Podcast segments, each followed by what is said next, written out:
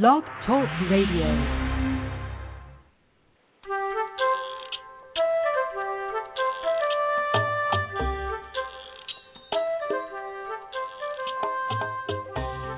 Hi, welcome to Teach Me to Talk with Laura and Kate. I'm Laura Mize, pediatric speech language pathologist. And I'm Kate Hensler, developmental interventionist. How are you today, Ms. Laura?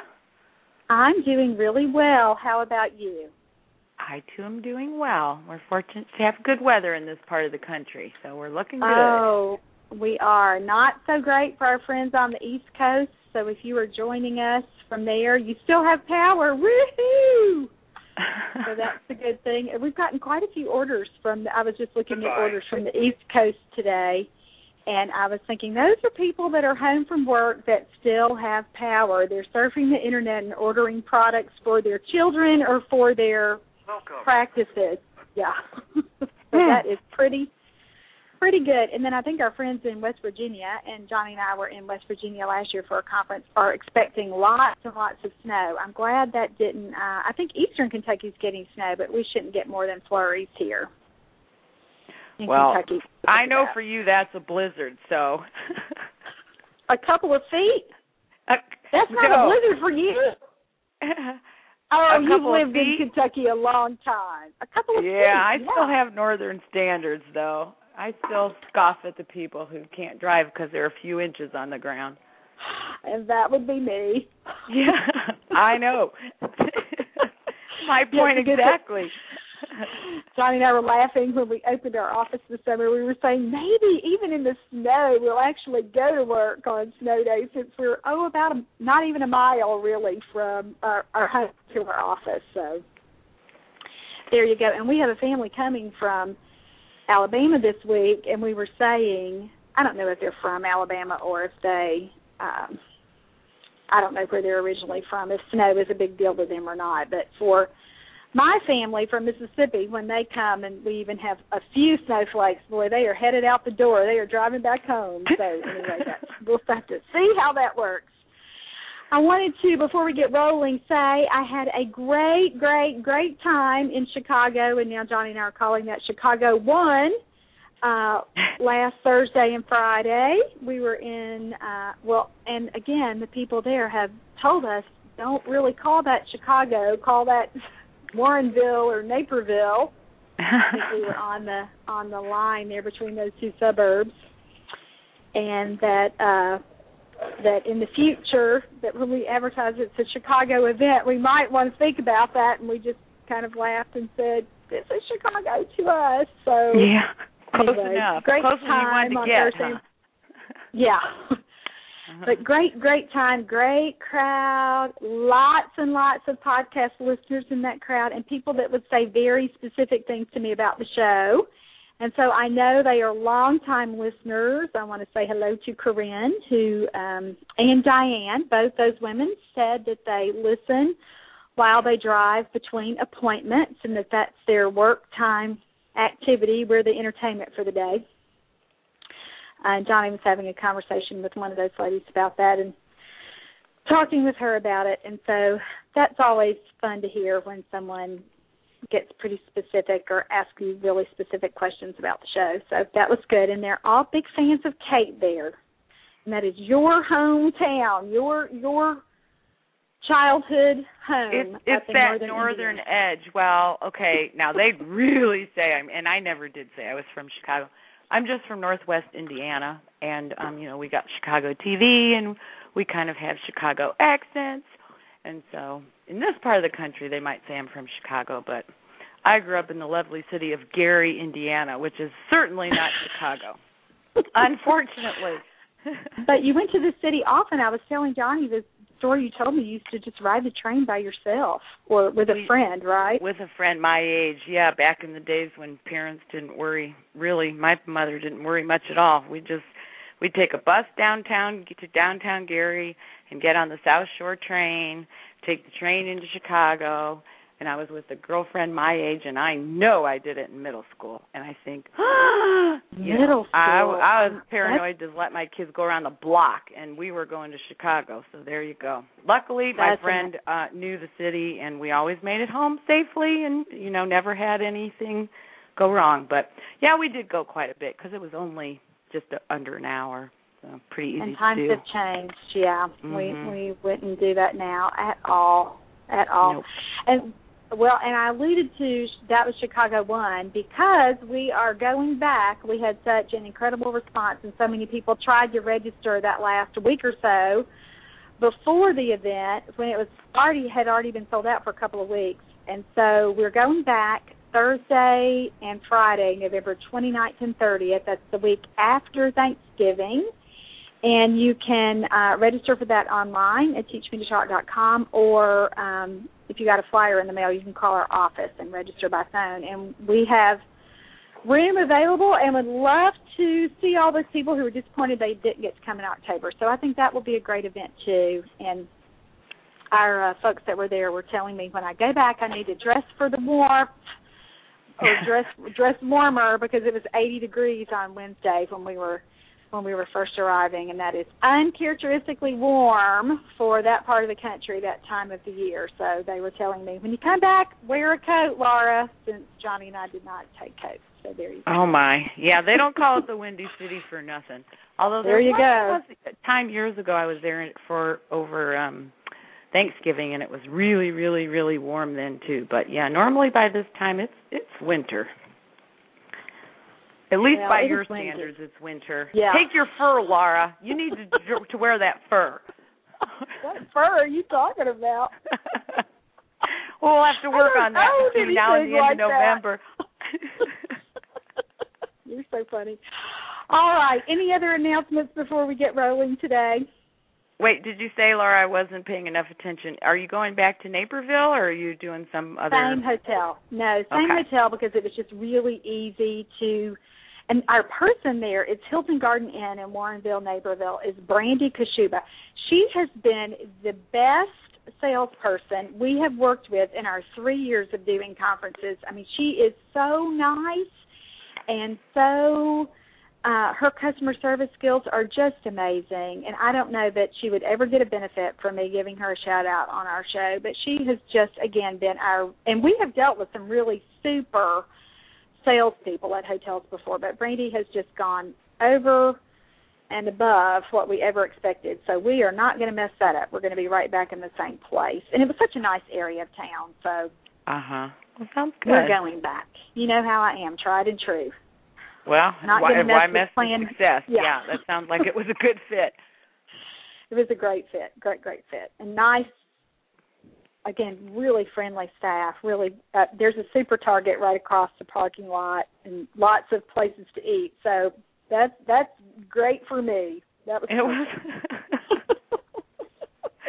now me, I'd be going to Schaumburg so I could do a little shopping in Schaumburg, but oh well, well. there you go. There you go. All right, let's get cracking here today. Today we are we are talking about a topic that we've been talking about what feels like forever now, with how to increase the toddler's expressive vocabulary, and we are just now getting to the point that that really sparks this whole series. And lots of moms will email me or send me a comment on teachmetotalk.com, and they will say, my child can't really participate in conversation with me. And what that means to me is he or she can't really answer questions. And so we've been talking about how to build vocabulary for show after show after show now. And we started with the really basic levels. And now we're to this point where we're talking about answering questions. The week before last, last week we had a great call with Linnell and so we were we talked about her questions. But the show before that, show 170, we talked about how toddlers learn how to understand and then begin to answer questions. And we've said that the very first kind of question that a child will answer usually is a what's that question where they're giving you the answer to a label. The other kind of question that typically comes in uh, and emerges at the same time is when a toddler learns how to answer an early yes no question like do you want a cookie or is mommy home? You know that kind of immediate um the answer's right in front of you. It's not an abstract question. It's usually pretty concrete. Those first kinds of yes no questions. And we talked about this a little bit in that children with language delays often have a really hard time differentiating yes or no. And they'll either cling to one of those answers and ignore the other one or just kind of randomly mess it up. But it is one of the early markers for um, language disorder, not language delay, but children again who were really having difficulty grasping what words mean and then responding appropriately. And I tell a funny story about this in um, on day one of the conference where I talk about how and you've heard me share this story a lot, Kate, but how when kids sometimes mess up yes, no, and it's really, really funny. Like a, uh, you know, you know what story I'm about to tell, where I was at church and working with that little class of two year olds on Wednesday nights, and we were having about to have a Christmas program, and uh, the moms were down there with the children to before we walked up into the sanctuary to have the program, and one little guy who should have been on someone's OT caseload because he was just such a sensory seeker, really active and he was running around the room and you know being aggressive with the other kids and not listening or anything and his mom you know again we're at church and she's trying to be really polite and really nice and you know so sweet. And so she bends down and she's looking at her little boy and I'm standing really close to her because I just thought I wonder what she's going to say. And so she starts shaking her head nodding her head up and down and she's saying do you want a spanking, but because her face was so sweet looking and she's smiling and she's shaking her head yes, he eh, you know, he shook his head yes to the answer like yes. And he had no clue what she was asking him then. He was just going with her facial expression and with that really, you know, smiley, sweet mommy who again at church is trying to hold it all together and not just jerk him up because of how he was acting and he didn't really understand her words. He just went with her nice expression and she was shaking her head yes, which was that was such an interesting thing for me to see. Mm-hmm. And, and you know, in real life how children do not always understand questions. And again, a lot of times therapists are confused by this and the the early emergence of that yes no isn't something abstract like you know do you like something or is this a car or anything like that it always at this earliest level emerges with a choice a very visual visible obvious choice like you know do you want milk versus you know something again that's a little more difficult or a little more complex for a child um, to understand. So that's the first kind of question, and that typically does merge at the same time that what's that. And we talked about two weeks ago that what's that is usually understood and answered uh, by 18 to 24 months. And again, in typical development, children will be doing that much much sooner. And our little guys with language delays and disorders may not fully understand uh, yes, no until later than that. And I've had a fair number of kids mix that up, haven't you? Oh yes, a lot. Even those really obvious choices, you know, even mm-hmm. when their mom is, you know, asking something. So let's talk about how we teach yes, no, and the things that you can do to make that a little easier for a child to grasp. And I always like to do it well, again, this usually kind of depends on what the kid is doing, and I more often than not have had kids really stuck on no, so they'll answer no or shake their heads no for everything with little regard to what you're asking. So when that's the case, you want to use something they really, really, really love to teach that yes response. And what I usually do then too is, you know, I give lots of visual cues where I'm shaking my head yes and where you know pretty much moving my whole body up and down so they get that whole movement and don't you always reach over to the kid's head and try to help him shake his head yes too yes. It's amazing how many of our kids have problems shaking their heads yes and no. It's that's that motor planning piece i think don't you? Absolutely that shouldn't be hard. I yeah. know. I know, and uh, yet still a lot of them, and a lot of times it is the kids with who appear to have apraxia, but sometimes not always, but I'm always surprised. And and conversely shocked when usually it's the baby sibling of the one I'm work with, working with, and I'm asking the one, "Do you want a cookie? Ooh, cookie!" And I'm not getting a response, and the baby's shaking her head, "Yeah, yeah, give me the cookie." I'm like, "Look at that! She's 12 months old, and she's telling me yes." I know because that's uh-huh. when it Uh-huh. comes in in typical development. And Usually, it does come in with uh your head gestures first, you know, shaking Right. it side to side for no and bobbing it up and down for yes. And it is funny when kids do get that. And then when I started really working with lots and lots of language delayed kids, you know, um and by that time I my own children, Jonathan and Tyler were coming right along and it's shocking to me that kids on my caseload could really mess that up because, you know, my typically developing boys certainly got that pretty darn early. And even before they were talking, I could tell that they were really, you know, using those little head nods and shakes appropriately. Uh, and again, their other little body language let you know that they understood that when it was a simple enough choice. And you know, when it Right. was again like want a cookie, yeah, they got that pretty darn early. Yeah, yeah, that, that was an easy one.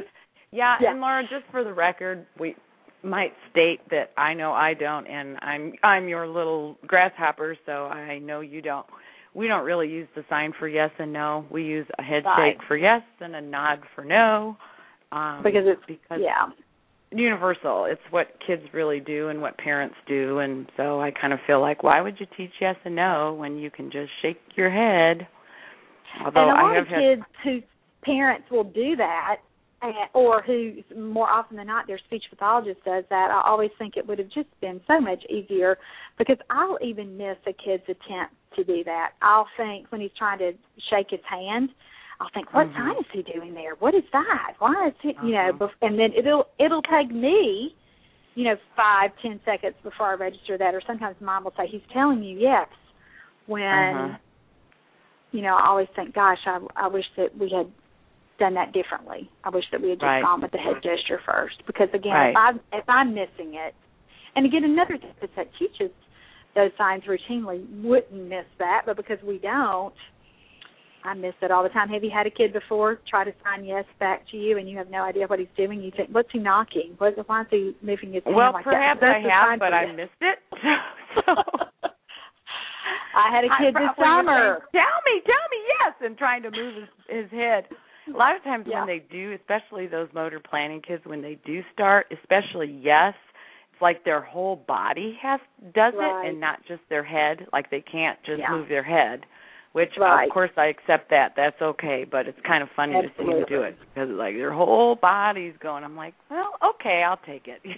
Well, it does kind of remind me of a younger baby because I remember Mhm. again back to my own just motherhood experience. My you know young, ten months, eleven months, twelve months, they would kind of bounce their whole little bodies for right. yeah, give it to me, give it to me, get, you know like a like a puppy almost, you know Yeah. that whole I'm waiting, come on. Uh, so yeah, and you know we do see you were mentioning children with motor planning, children with cognitive delays really have a harder time with yes no too. I mean it may take meaning that it may take them longer to really learn that and you may have to really develop activities as a therapist or as a mom set up to teach yes no. So again, if they are stuck on one and uh more often than not it's usually no. I have had a few yes kids, but I've had more kids mistakenly answer no for things than yes. Is that your experience too? Yes. Yeah. It is. And so you get something they really, really love to teach yes. And a lot of times we'll just ask them, do they want it without giving them a forced choice response, meaning that we don't say, do you want this cracker, yes or no? And a lot of times just adding the yes or no part will cue some kids enough to get some kind of response, whether it's the head the head gesture or some kind of reaching for it or even the word. And when I have children that aren't using the word that are just using the gesture for yes and no and we're really trying to get the word, that's something I always do is put that forced choice there so that you're saying, Do you want Thomas? Yes or no? Now, if you were working with the child to try to get them to sign or say or somehow indicate gesture yes, switch that around and say, "You want Thomas?" No or yes. And again, that feels really weird to us when we say it like that because you know we talk about yes no questions. We always say yes first, but if we'll put yes last we're more likely to get a kid to say that or or shake its head appropriately and then you're more likely to get the response that you want. And it just makes it that's just a trick. It just makes it easier for a child to be able to learn to do that. So that's what you want to do if you have a kid who's really messing that up and understanding yes is a response. And you need to cue for a, a long time if a child again who is having some difficulty learning it and who hasn't instinctively picked it up. So you need to shake your head to yes to give him the cue with this is how I want you to respond. This is what I want you to say, and I always say yes, yes, yes. If you think that they're not saying it because there's some there's phonological difficulty there because of that S, just go with yeah. And a lot of parents don't like that and say I'd rather him say yes. And I think at at this point who cares? Let's just get some kind of word there. And again I would probably have liked to have seen the gesture with shaking their head first to indicate that they even understand it. But I'm not really picky about yes versus yeah. In in Kentucky everyone says yeah so again, that's not a really big deal to me. And I've had parents too that try to stick the politeness, and these are their more southern parents. The yes, ma'am, no, ma'am. Oh my goodness, don't even start trying to stick ma'am on the end of this kind of uh, question when you are really teaching that to a child with language delays. That's just another level to mess it up. And if it's a kid with a speech delay or disorder on top of that, you're adding a whole separate word. So leave the ma'am off. You can correct manners and teach politeness later. You want to be sure that you are um, just targeting the semantic part or the meaning part, what matters, and that's going to be the yes no response. And again, before a kid can ever say yes or no, or even shake his head yes or no, he has to really understand the premise of the question. So if you haven't done a good enough job teaching your vocabulary, that he he's not even really understanding what it is you're asking. Don't count on a response, and I think that's what happens a lot when parents are saying, you know, with a kid who's talking a little bit, but they really expect him to be able to participate in conversation and they just start talking about things that are way too abstract and things again that have no immediate reference so that he is totally lost. You know, you're asking him, "Do you want to ride a horse when we go to grandma?" You know, and without the the without being at your grand at grandmother's house and you know horse if he doesn't really understand that or again you could have even something you know more abstract do you want to go to disney world and see you know pluto or or anything a lot of times parents are confused that a child's not really processing that. And again it's because there's no immediate reference there. You are beyond what they're able to think about or remember or understand. So you want to be sure with these kinds of kids especially in the beginning that you're teaching using real life right in front of them examples so that it makes sense to them have you struggled to teach yes no before, Kate? Or I bet you, I bet it just you're teaching it just as you come up within your um, play activities. You may not have had a formal goal for that before as a DI. I have only not many times, a couple of times um, that it was a specific. Okay, I noticed this really isn't clicking in. Let's see. Um, I had one very interesting little girl, and boy, did she she just had all kinds of quirky things anyway but you know it was one of those where she seemed like she should be there but she really wasn't. And we finally got there but it took quite a quite a bit of focused effort to do it. Yeah. It wasn't it was and, not automatic by any means. Right. And you may have to with some children go back to things again that you might have used um, that were so motivating to them when you were t- first teaching them to sign or really respond to anything. So you may have to go back to those highly preferred and highly loved movement games like throwing them in the air or you know doing a big tickle game or you know, swinging them around, or again, anything that really enticed them and uh, made them really want to participate with you, or you know, just their very favorite junk food, or that was her ticket. That finally is what worked with her. Yeah. That would be she how really you liked candy and chips and cookies, and that's where we finally got it. But even then, and she was kind of a definitely there was some processing you know she wasn't necessarily she was pretty verbal but yet had right. real difficulty understanding what somebody was saying to her and there she'd look at you like what? You know? Yeah. You lost me. Mhm yeah. And i think using those starting with those kinds of uh materials or that's your stimuli or whatever therapy word you want to put in there starting with that it's really going to make the most sense or with a toy that they absolutely love. If it's a little guy obsessed with Thomas, that's how you'll teach yes and no.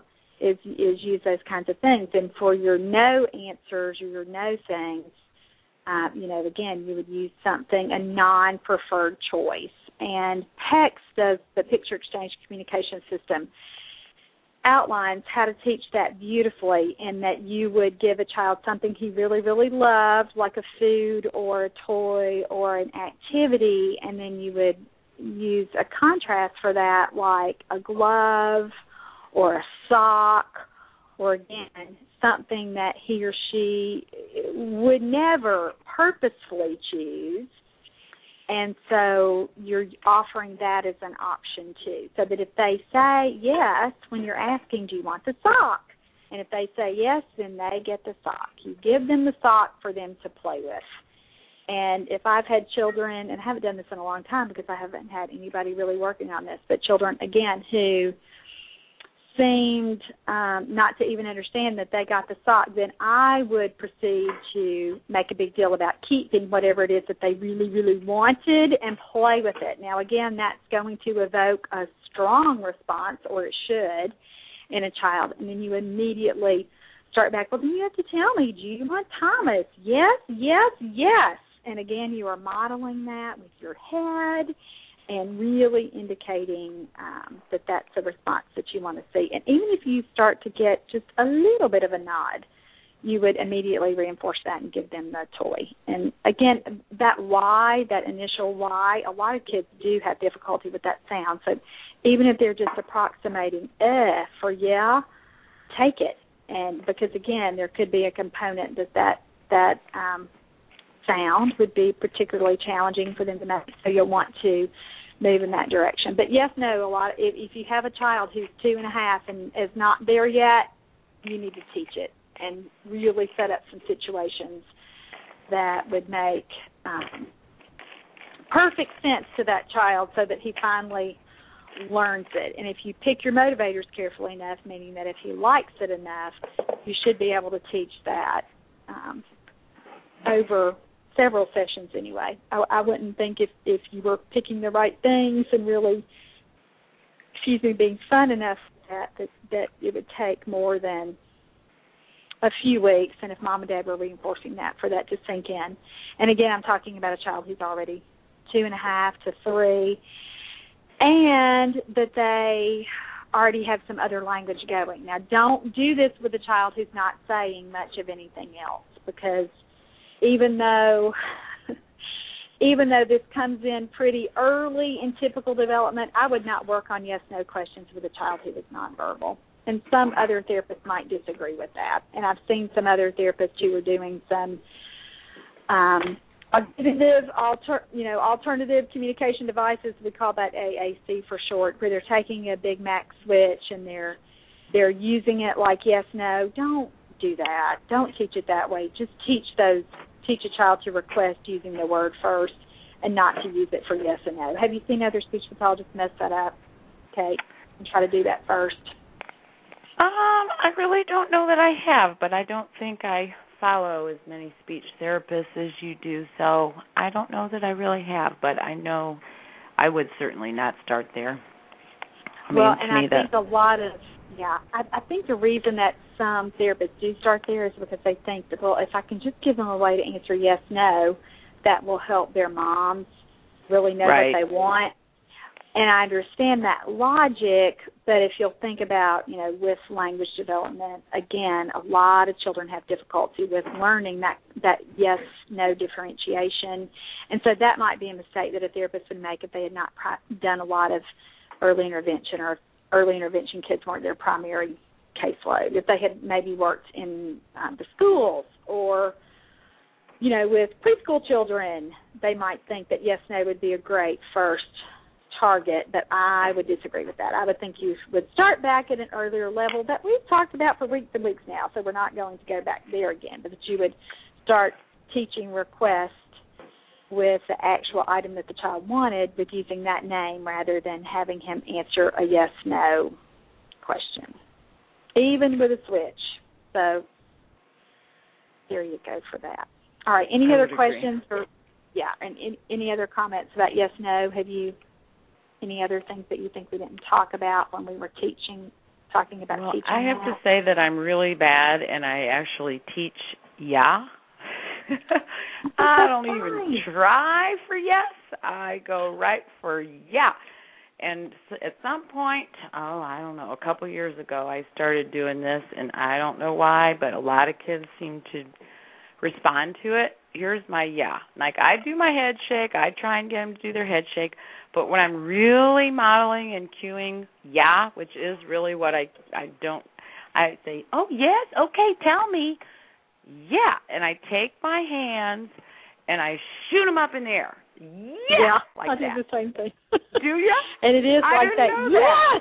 It works. Yeah. I mean, kids I th- think that's funny and they do it, and by gum, they pop out some version of yeah as they do it.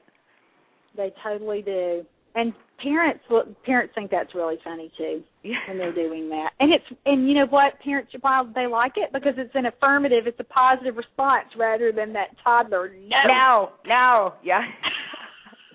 and so they like the yeah and it is almost like a cheer, you know, like Yeah. doing a cheerleader move. Yeah. I and that's too. how I do it, and they like it. You know, even kids who aren't great signers or whatever, they're like, "Ooh, that's kind of fun," and they shoot their little arms up just like I did, and most of the time they're able to get some kind of approximation of yeah. So, anyway, I didn't know you did that, but there you go. We both came go. to the same conclusion. It works. by accident, yeah. You know, and I think that another reason that I think that we'll hear the yeah there is because we're giving them a new motor response or a new Mhm. gesture, and so it's almost easier to get the word when it's novel like that, and you are pairing it with that movement, and so Right. it is. um It's it's cute when it happens, and it, it yeah. I think it. I think it's really cute. I think it's a good trick to do. Well, there you go. Like we both figured it out. I don't know when I got it. It wasn't that long ago, but since I realized, ooh, that really works, I use it with a lot of them. Yeah, and they shoot their arms up. Yeah. It's funny. It is funny when you get a yeah kid though that doesn't that won't do no, and I can still see the last little boy that I had in my you know picture him in my mind, and the mom and dad would ask him all kinds of questions you know that were terrible because he would say yeah to anything kind of as a joke. Do you want to go outside and eat trick. dirt? Yeah. Do you want? Oh, they would just ask him anything. And I love that family. I worked with their older brother first. So they really had no guard or no defenses when I was there that second time around because you already know them, you know, and right. you spent so long with them with their older child and then to see them with a younger child.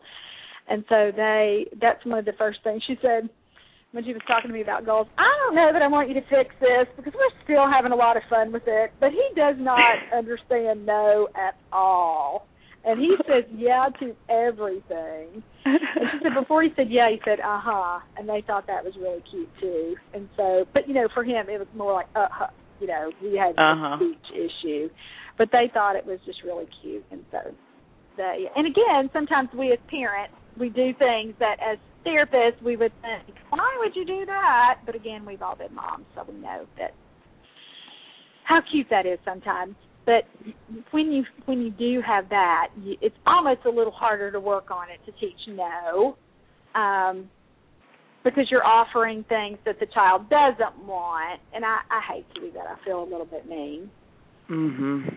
with working on it that way. But sometimes you'll have a yes kid that you'll have to really teach the no thing. And you have to be careful what you use with that because you can't really use anything that you know, you can't really use the food because you would never want to if you were going to contrast that with uh, a junk food, say versus a vegetable, you wouldn't really teach them to refuse food or refuse vegetables. Their moms aren't going to be very happy about that. So you have to just be careful about what you would choose in that situation. And I have to say, I've worked a lot harder to get yes than I have no. No seems yeah. to be more automatic. Yeah, that's what kids are kind of, or what they might get a little bit stuck on. So. Right. All right. I'm going to look through my notes really, really quickly and make sure that we have said everything we needed to say about that. I think that we have. All right. Let's move on to talking about where questions. Where questions come next. If you're looking at the continuum of how a child learns to understand and then answer questions, and the the answer for a, a where question you would really think that it would be uh, starting with a prepositional phrase like, you know, where's daddy? Would be in the car or in his room or outside. But honestly, the first um, answer that a child would give for a where question is usually either here or there. Don't you think so? Right. A lot of times it's right there that. because that's what I say. Yeah. right here, right here. Do you say right here or right there? Right there. I say right. I say right here. Isn't that funny? That different. That's the southern version. Right here. I say right there. Right there. and our kids say, "I dare, I dare." Yeah, for right yeah. there, right there. Yeah. I hear, I hear. Okay, so when you're asking where questions, and that usually, again, like you said, is going to be a really obvious answer, and usually we're teaching that whole. We first begin teaching a child to understand where when we're working on something like object permanence or something like uh, peekaboo in a social game. So really, really, the earliest versions of understanding that that concept or when you're working on those kinds of games. And then you move to um, kind of that problem solving phase where you don't necessarily know where the item is that you're looking for, but that you're looking for it in hopes that you can find it. And again, that whole right here, right there is the more applicable and appropriate response than teaching or understanding even a prepositional phrase at that point. So again, if you have a child that's not doing that or not understanding when you're saying where'd it go or where is it, from the whole again the earliest perspective of that, don't necessarily think that you're going to get a verbal response, and if you do, it's certainly not going to be in the form of a real a real answer with using uh, again more advanced words like prepositions like in there or out in the box or um out of you know wherever a child is just not going to be there yet but I, i've seen that written in some places as an explanation or as a way to teach where and i always think mm, you haven't really done this before or you would know that that comes later you've got to teach those you've got to see that emerging in that first circumstance before you would see it later. Does that make sense to you? Yes. I, yeah. I wouldn't even be I, thinking of those kind of responses, really. Well, it only takes a speech pathologist to mess it up like that. Let me tell you. I, no, and probably really out somebody, one of my kids said it's under the book.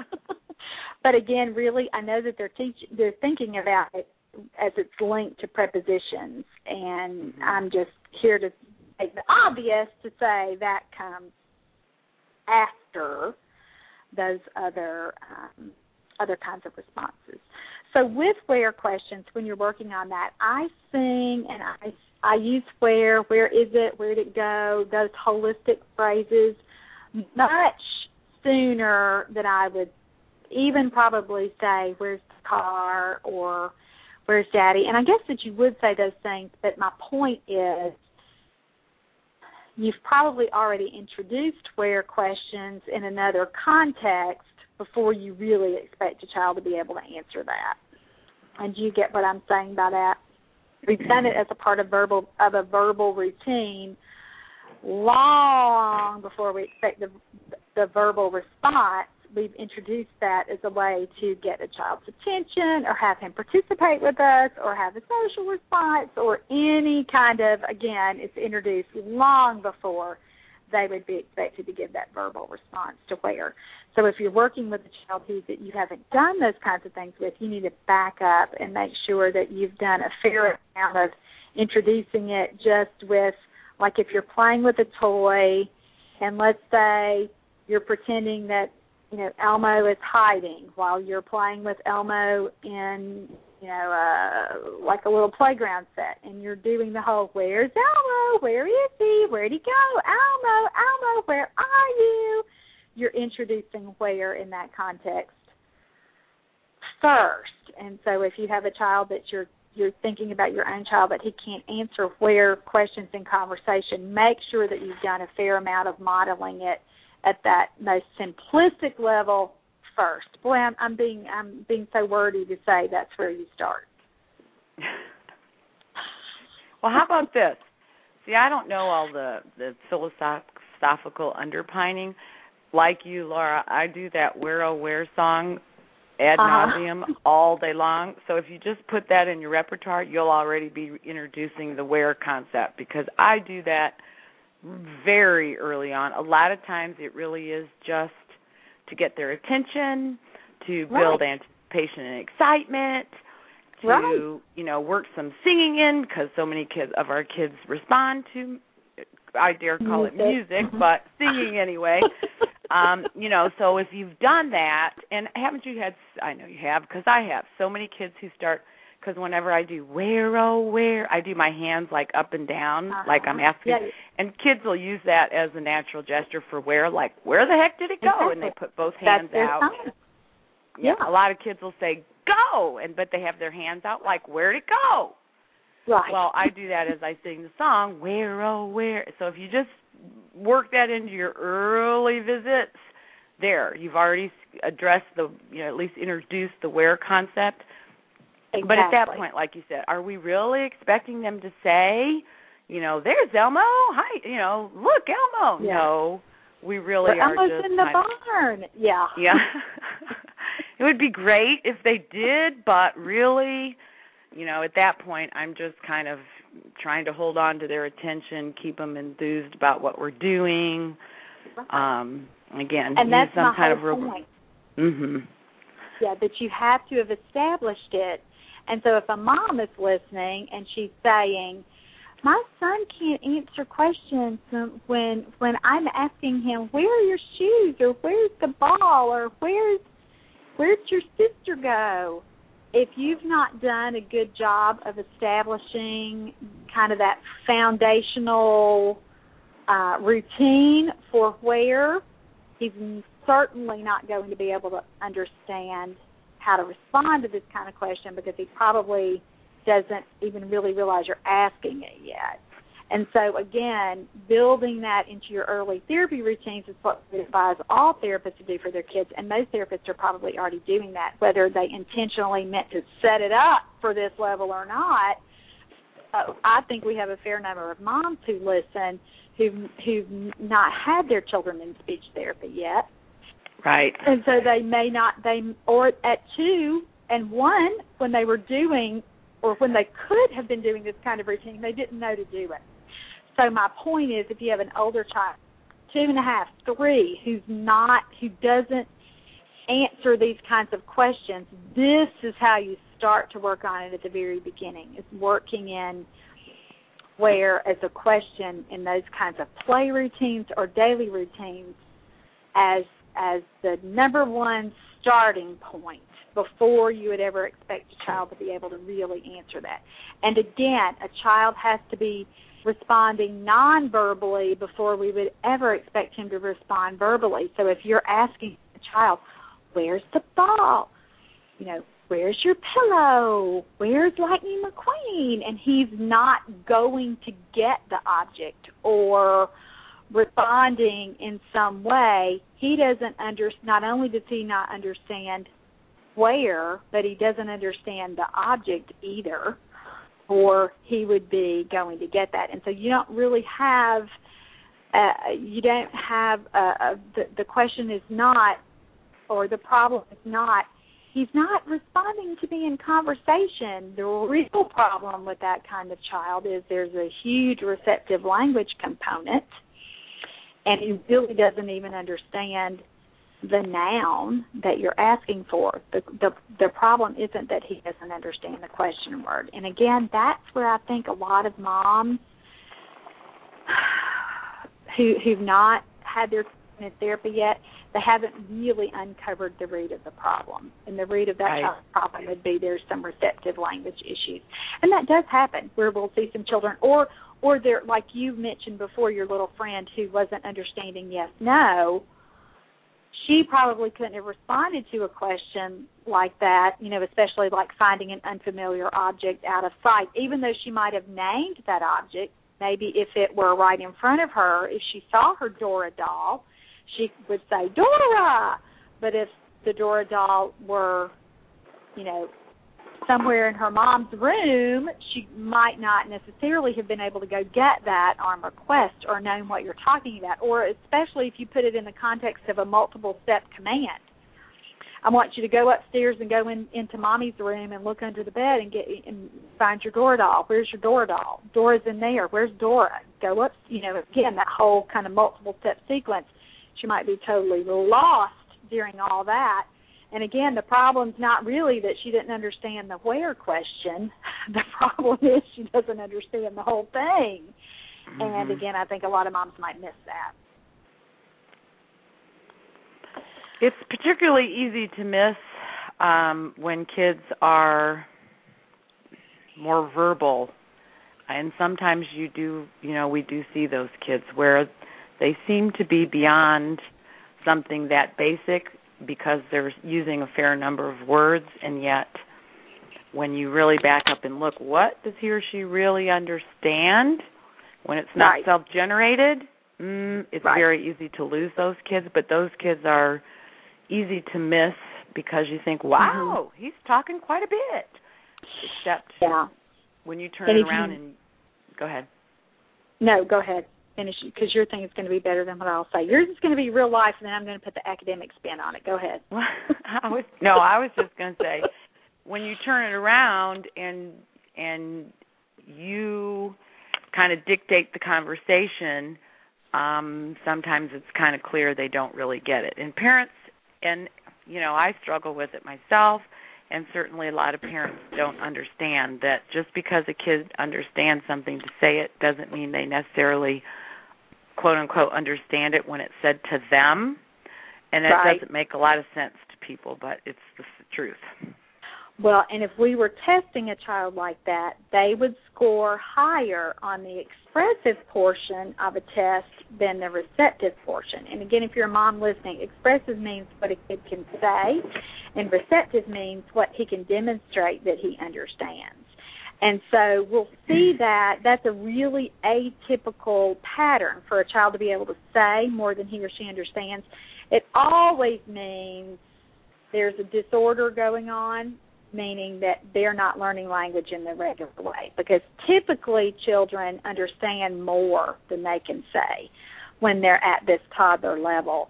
And so again, because we all just naturally assume that about children, because that's how children learn language, so many parents and even therapists can mistakenly think that a child understands more than he or she really does. And so until you see a kid do it, until he's able to really demonstrate that he understands, we shouldn't really give them credit for it.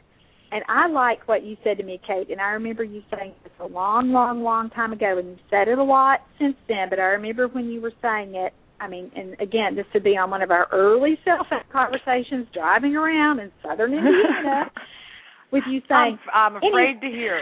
It wasn't. No, he just doesn't get it. no, this, but it's like that, but it's really profound.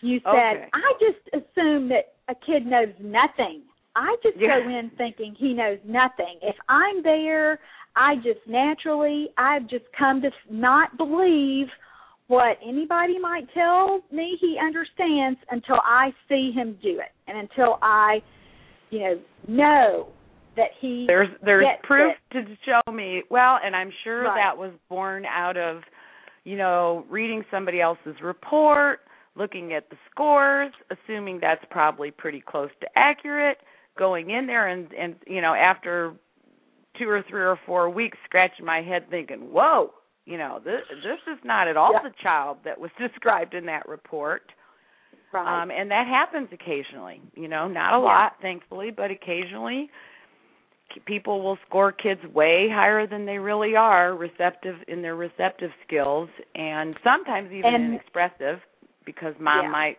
you know, say they have 50 words and she means 50 words ever, and that's not my idea of 50 words.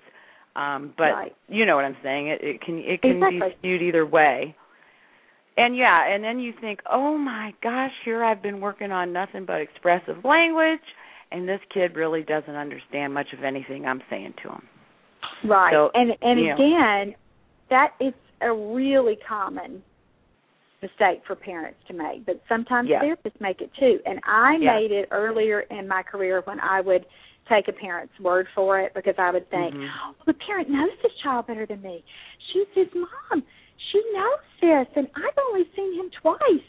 And I have to go with what she says. And I think that's probably, you know, that realization is probably why we had that conversation when when but I just remember thinking that's a really profound um, statement, and it's something that early interventionists should really think about and adapt because a lot of times what we read about kids in the report or what we hear on those earlier visits may not necessarily tend to be reality for right. a kid. And not sometimes it's the other way. The kid's receptive Yeah. skills are really pretty good, or at least fairly Right. decent, and parent mom says he doesn't seem to understand anything I say, and you think, well, no, actually.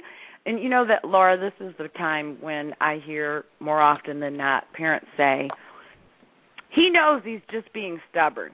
He's just Right. choosing not to. You know, this He's is when you get that Yeah. explanation about this is a behavioral Right. choice he's making. He he and I'm not going to say that kids don't ever choose not to, but I think that um anybody who works with kids on a fairly regular basis has a pretty at least I feel like I do and I know you do. You have a pretty good read on when a kid is really choosing not to. You Right. know, they are even if they're not sc- screaming no at you, their their facial expressions and their gestures and their actions kind of tell you he's not trying. You know, he is. Yeah. A And- lot but of it's times, a, it's an attitude, and it's Right. their attitude. But a lot of times, parents think their kids are that. attitude when it's yeah, not. even there. when the kid Yeah. is clearly trying.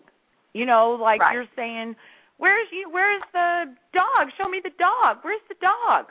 And they're pointing to the cat or the horse or Yeah. the pig, and it's like, well, how can you say he's being stubborn? You know, right. he pointed. He's wrong. He- He's not stubborn. Yeah. Yeah, Yeah. he doesn't know what we asked him. He doesn't know the word for dog or pig or cat or whatever. You know, and there and then you I mean, there are those kids who will point at the pig and snicker and laugh, you know, smile at you. Well, okay, he's being cute. But if the, Right. you're not getting any of those pretty obvious clues that he really does understand it, mm, Right. I think you have to assume no, he really doesn't get it. and you have to just back up and teach it. And that's Right. you know, I back up, back up, back up. I went in the conferences now. That's something I really hone in on. That when you realize that you've given a kid a cre- more credit, you know, that's not the end of the world. All that means is you're going to revise your plan. You're going to work Mhm. on easier goals. You're going to tell mom, "Hey, let's just really focus on him following some directions and, and let's get proof that he understands because he's got to understand any word before he's going to be able to say it. So for the next weeks, that's what we're going to work on. You know, and I tell parents that a lot is, you know, he we are not ready to work on this talking piece. Or if I get a child and I've talked a lot about my little friend that I'm working with now who um, was pretty echolalic, you know, at, at three and a half, and saying to that saying to that family, okay, she knows how to talk. That's not the problem. The problem right. is she doesn't really link meanings with words. And so we have mm-hmm. to back up and work on that receptive piece. And again, that's what I think when I'm getting a lot of these emails from moms who say, he can't participate in conversations with me, he can't answer questions it's because they've missed that huge receptive language component. And so when we're teaching a child, you know, back to kind of our topic of the day, when we're teaching him to answer a where question, if you want verbal response, you have to know that he can say under my bed or in my room or outside or whatever that answer would be. And if you've not heard that in the context of him imitating it or giving you that response in some kind of way, you're not ever going to hear it as the answer to a question first. And I think we talked about that last time, not last show, but the show before, when we were saying that when we ask a child, what's that, what's that, what's that, when we're getting them to try to answer a question, say if we're looking at things together or even looking at pictures in a book, if you never ever heard them say that word, um, either in imitation of you or on their own in another context, like they're requesting it, you will not get it as an answer to a question first. I mean, it just does not happen with children or with toddlers anyway with language delays. And so when you're expecting is answering asking a child a question expecting a response, again if you've never heard that that kind of word before, you're not going to get it here so you've got to teach a child, and again, that's why we went all the way back to talk about basic vocabulary development. And again, that that same premise or that same theory holds true here. If you've not heard the response before in another context, you won't get it in the context of of a question. So if you're saying, "Where's Daddy?" and Daddy's out in the garage, don't expect your little guy to pop out in the garage you know, before you've heard that word or before you've ever heard him say right there or out, out there or, you know, it again, you have to have heard a word in another context before it's ever going to be used in the context of answering questions. And sometimes we don't explain that to parents well enough. Sometimes as therapists we don't think about it even in that kind of you know what comes first the chicken or the egg you know we don't think about well how should how should i hear that word first you know how why wouldn't i expect to hear him answer my question with a word. You know we just haven't thought about it. We haven't spent hours and hours analyzing this stuff like you and i do every single week and for ten years before we fifteen years before we started the podcast or how many ever years it was we started the podcast in 2008, and I guess we had been friends about 10 years at that point. You know, all those phone calls and all those conversations. And Johnny mm-hmm. likes to tell people at the conferences when they're talking about the podcast, well, the reason we even had the podcast is because I would hear Laura talk to Kate for hours and That's all they talked about anyway. They decided they might as well go public after you explained what a podcast was, of course.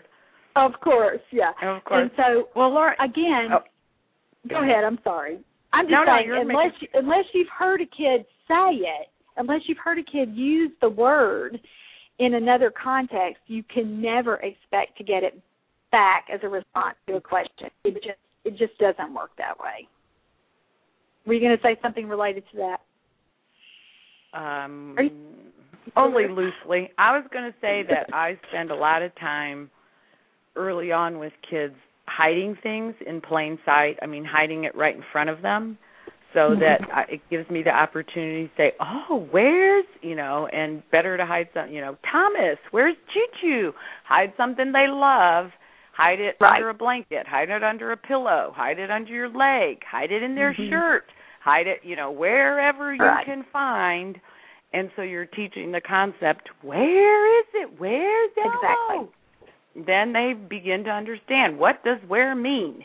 You know? right. And that's the starting point.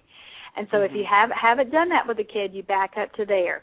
And then you're really modeling these answers when you're talking about it. And where should be a question that you're doing routinely and that you're asking routinely. And again, a kid has to respond to it non-verbally before you get a verbal response, and then your first verbal responses will be some version of here or there, right here, right there, here it is, there it is, that kind of thing. Then later on, and the, the test has it at two and a half, between 24 and 30 months is when they would start to be able to answer where questions with more of a phrase. And so, again, until a child is developmentally there, meaning that he's using lots of other phrases and lots of other contexts, you can't really expect him to verbally answer that question. So you have to work a child through that continuum um, until you get it there. And again, until he's he's really able to understand that question and respond to it in some way, then he'll start to ask the question himself. Then he'll start to say, you know, where's daddy or where'd mommy go or you know, where's where's whatever, where where'd doggy go or where go, even without that middle or just like you said, go.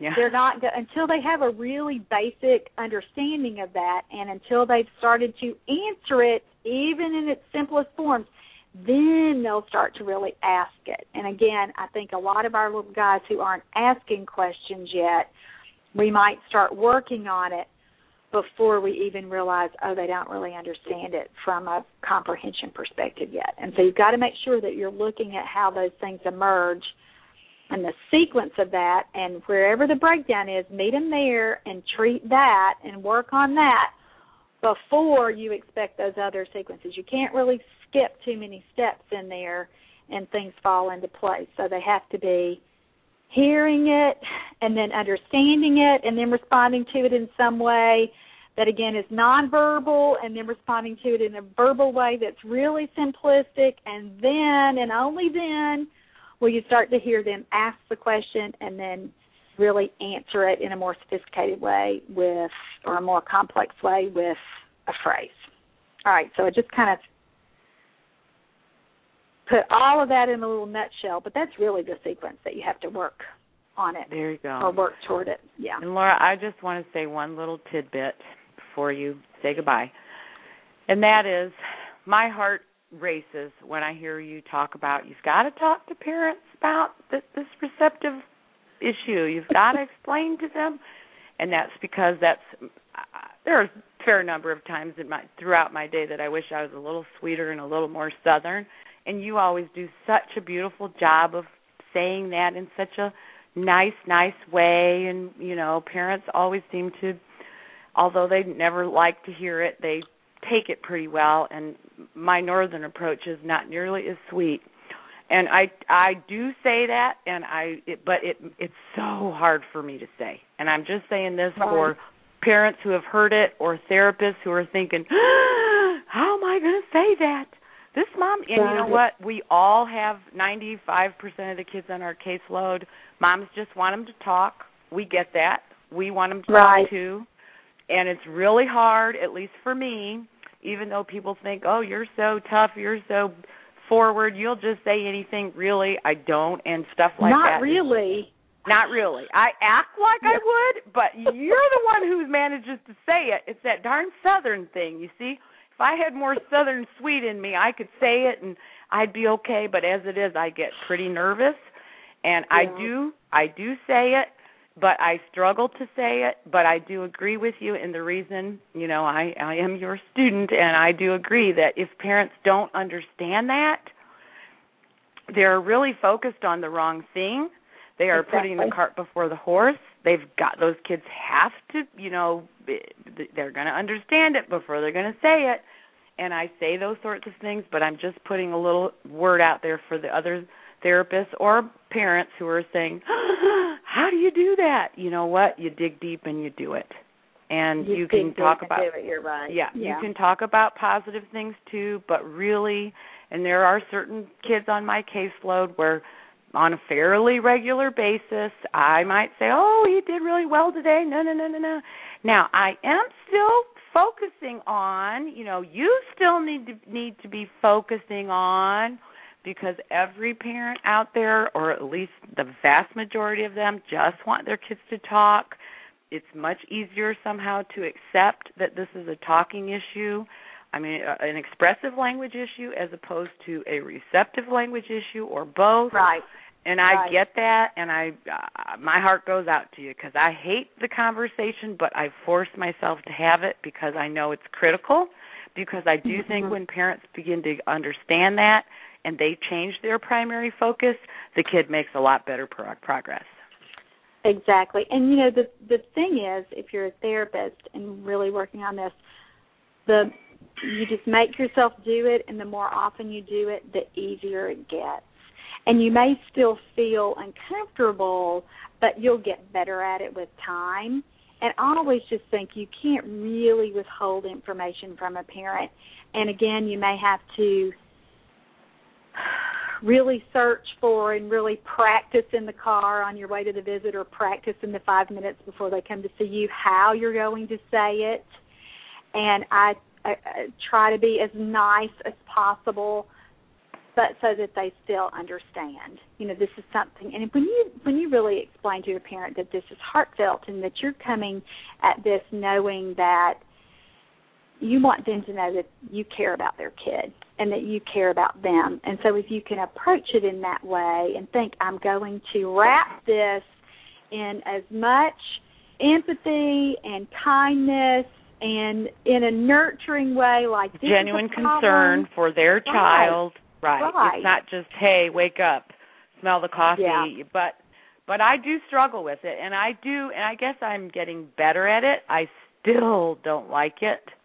I yeah. still well, who see likes parents it? Yeah. Yeah, I still see parents hurt right. despite the fact that I'm trying to be as gentle as possible, but yet I still think, "Oh, as much as I hate to to do that to make a parent feel worse you know i right. do think but they have to know they have to know have because to know. yeah because then they slow it down and back it up and focus on what's appropriate and that's when your your child's really their child's really going to come along so i'm just saying i know every time you said i i think i wish i could say it the way you say it laura i try i really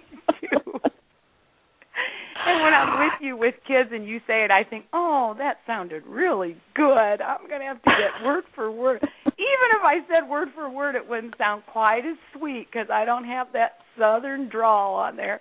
But it is, it's hard. You know, it's just hard. Yeah, and I know there's hard. got to be other therapists out there thinking, oh, I've got three kids on my caseload. I wish I could say that to their mommies or their daddies or their daycare worker or whatever. Yeah. And it and really I'm just saying for those of you who struggle with it the way I do, practice, practice, do it, do it, mm-hmm. do it. It really Yeah. is important that it be said and probably not just once. You know. Yeah, and you can of, even say, "Gosh, I'm really nervous about talking to you about this, and I don't want to hurt your feelings, and I'm not here to make you feel worse about what's going on, but I need to tell you what I'm really, really worried about with him. And if we don't work on this, then every nothing else is going to get better. And so, even if you are just painfully honest like that, and have you know some self revelation there in that man, I'm scared to talk to you about this. Mhm. That makes it a little bit easier too.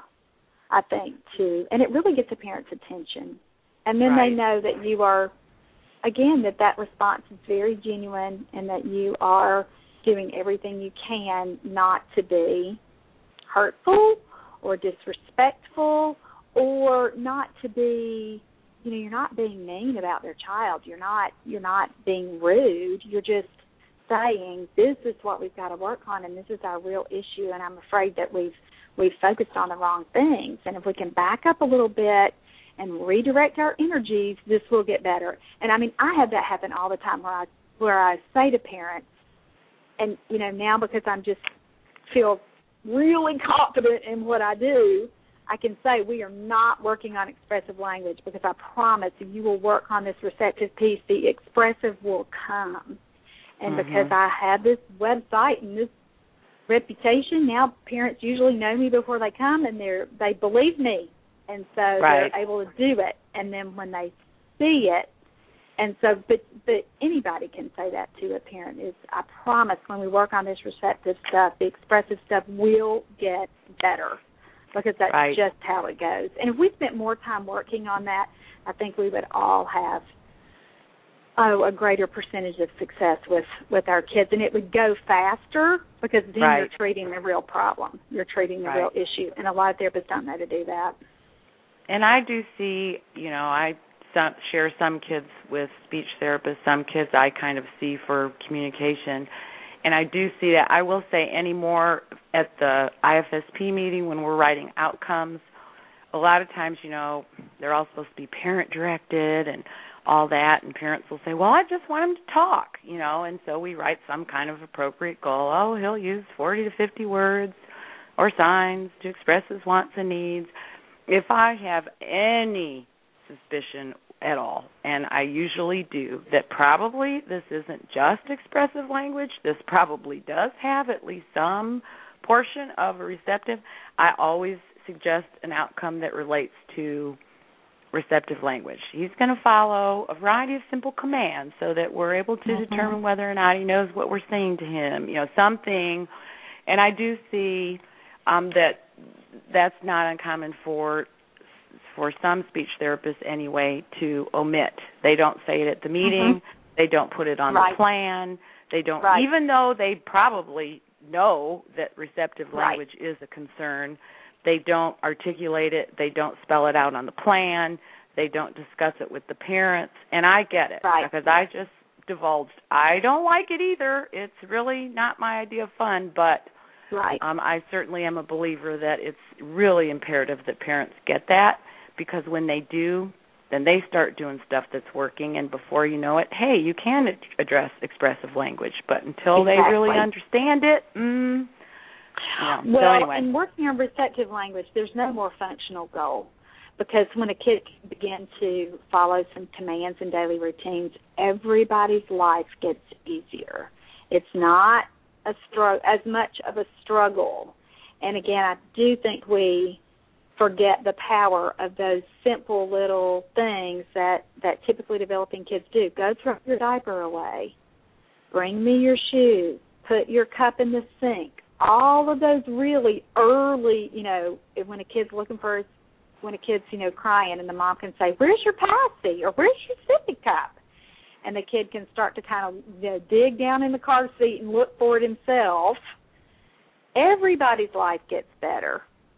And so addressing those really simple receptive language things all the way up to what we were just talking about, where a child's understanding where you know that that's important. And i do think a lot of therapists think it's implied when you're working on language with a family but they don't know it unless you say it. And i hardly ever have a kid without receptive language goals unless it's just a straight kind of speech intelligibility kid because that's how important it is. Even if you're thinking it's just a receptive language issue if there's any hint at all i have a formal goal for that because otherwise it, it's not attended to like it should be by everybody involved.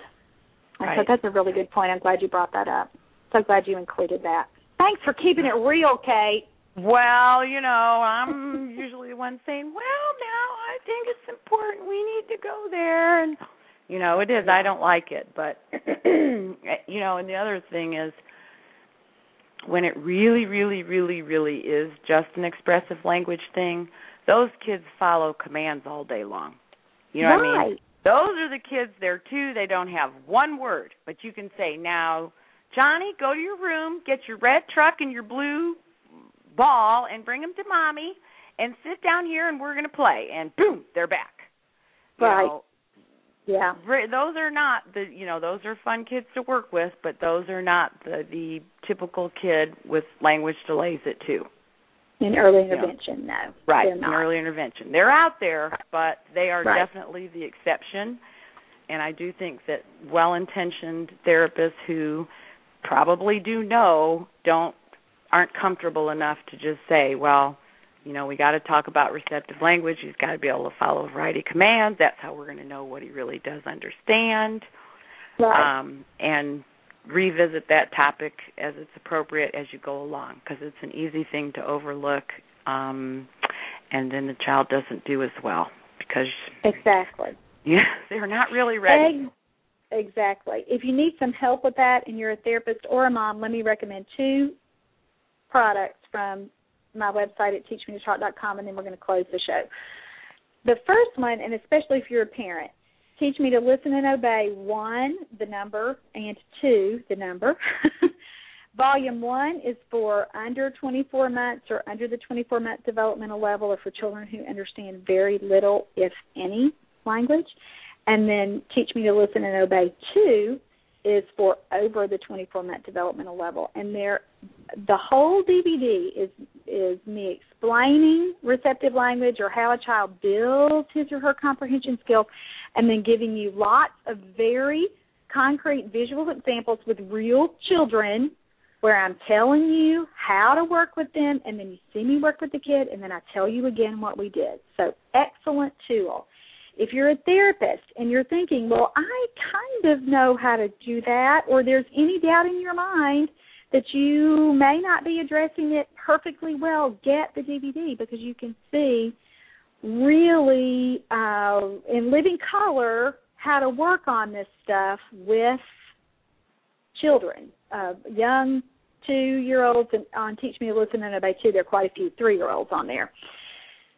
The second tool for speech language pathologists and developmental interventionists or developmental therapists, special instructors, whatever we you call yourself in your state, is Teach Me to Talk the therapy manual, and it is full of receptive and expressive goals, and they again it goes all the way up to a developmental age of 48 months or four but there's a section for under 12 months, and then 12 to 24 months, and 24 to 36, and 36 to 48. And it takes all those milestones, in which one of those would be understanding where questions or asking where questions.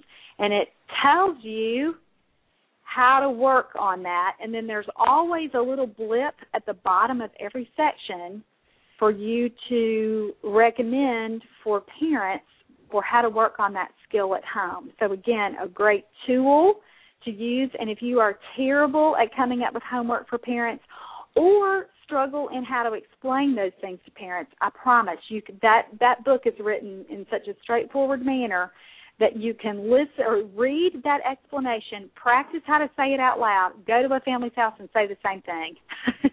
and use it as your script and use it as a way to explain it because again i think it's a pretty straightforward tool and if you struggle with any part of the stuff that we've talked about today get yourself that DVD or a copy of uh, Teach Me to Talk the Therapy Manual and teach yourself how to do it because it's not hard once you understand what you're going to say to parents and then actually apply it and practice it and make it your own. So I just wanted to mention those two tools.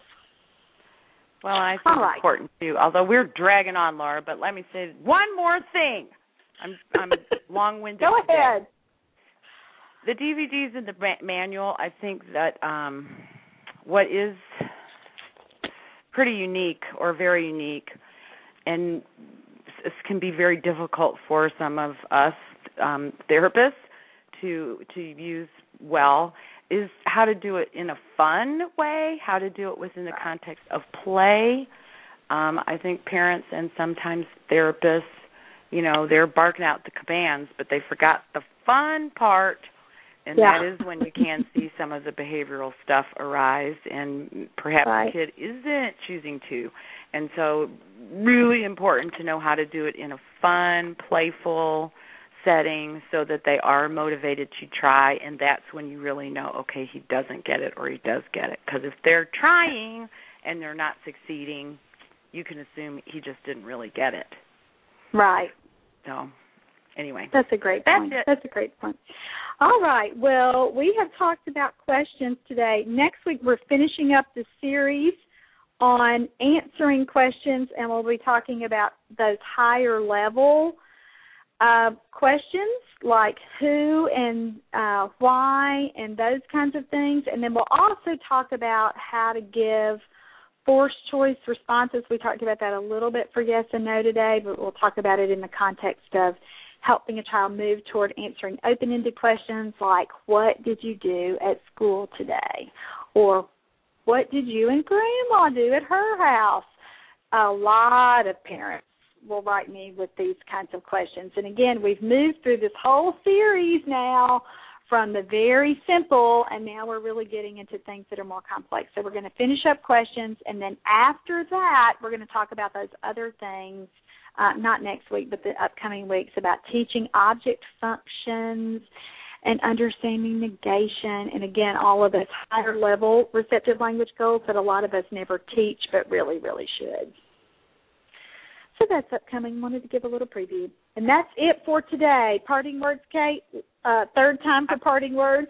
I hope somebody got off the treadmill about 30 minutes ago, or they're going to need some oxygen before they get through the end of this podcast. Other yeah, than that, no. Hour and 20 minutes now.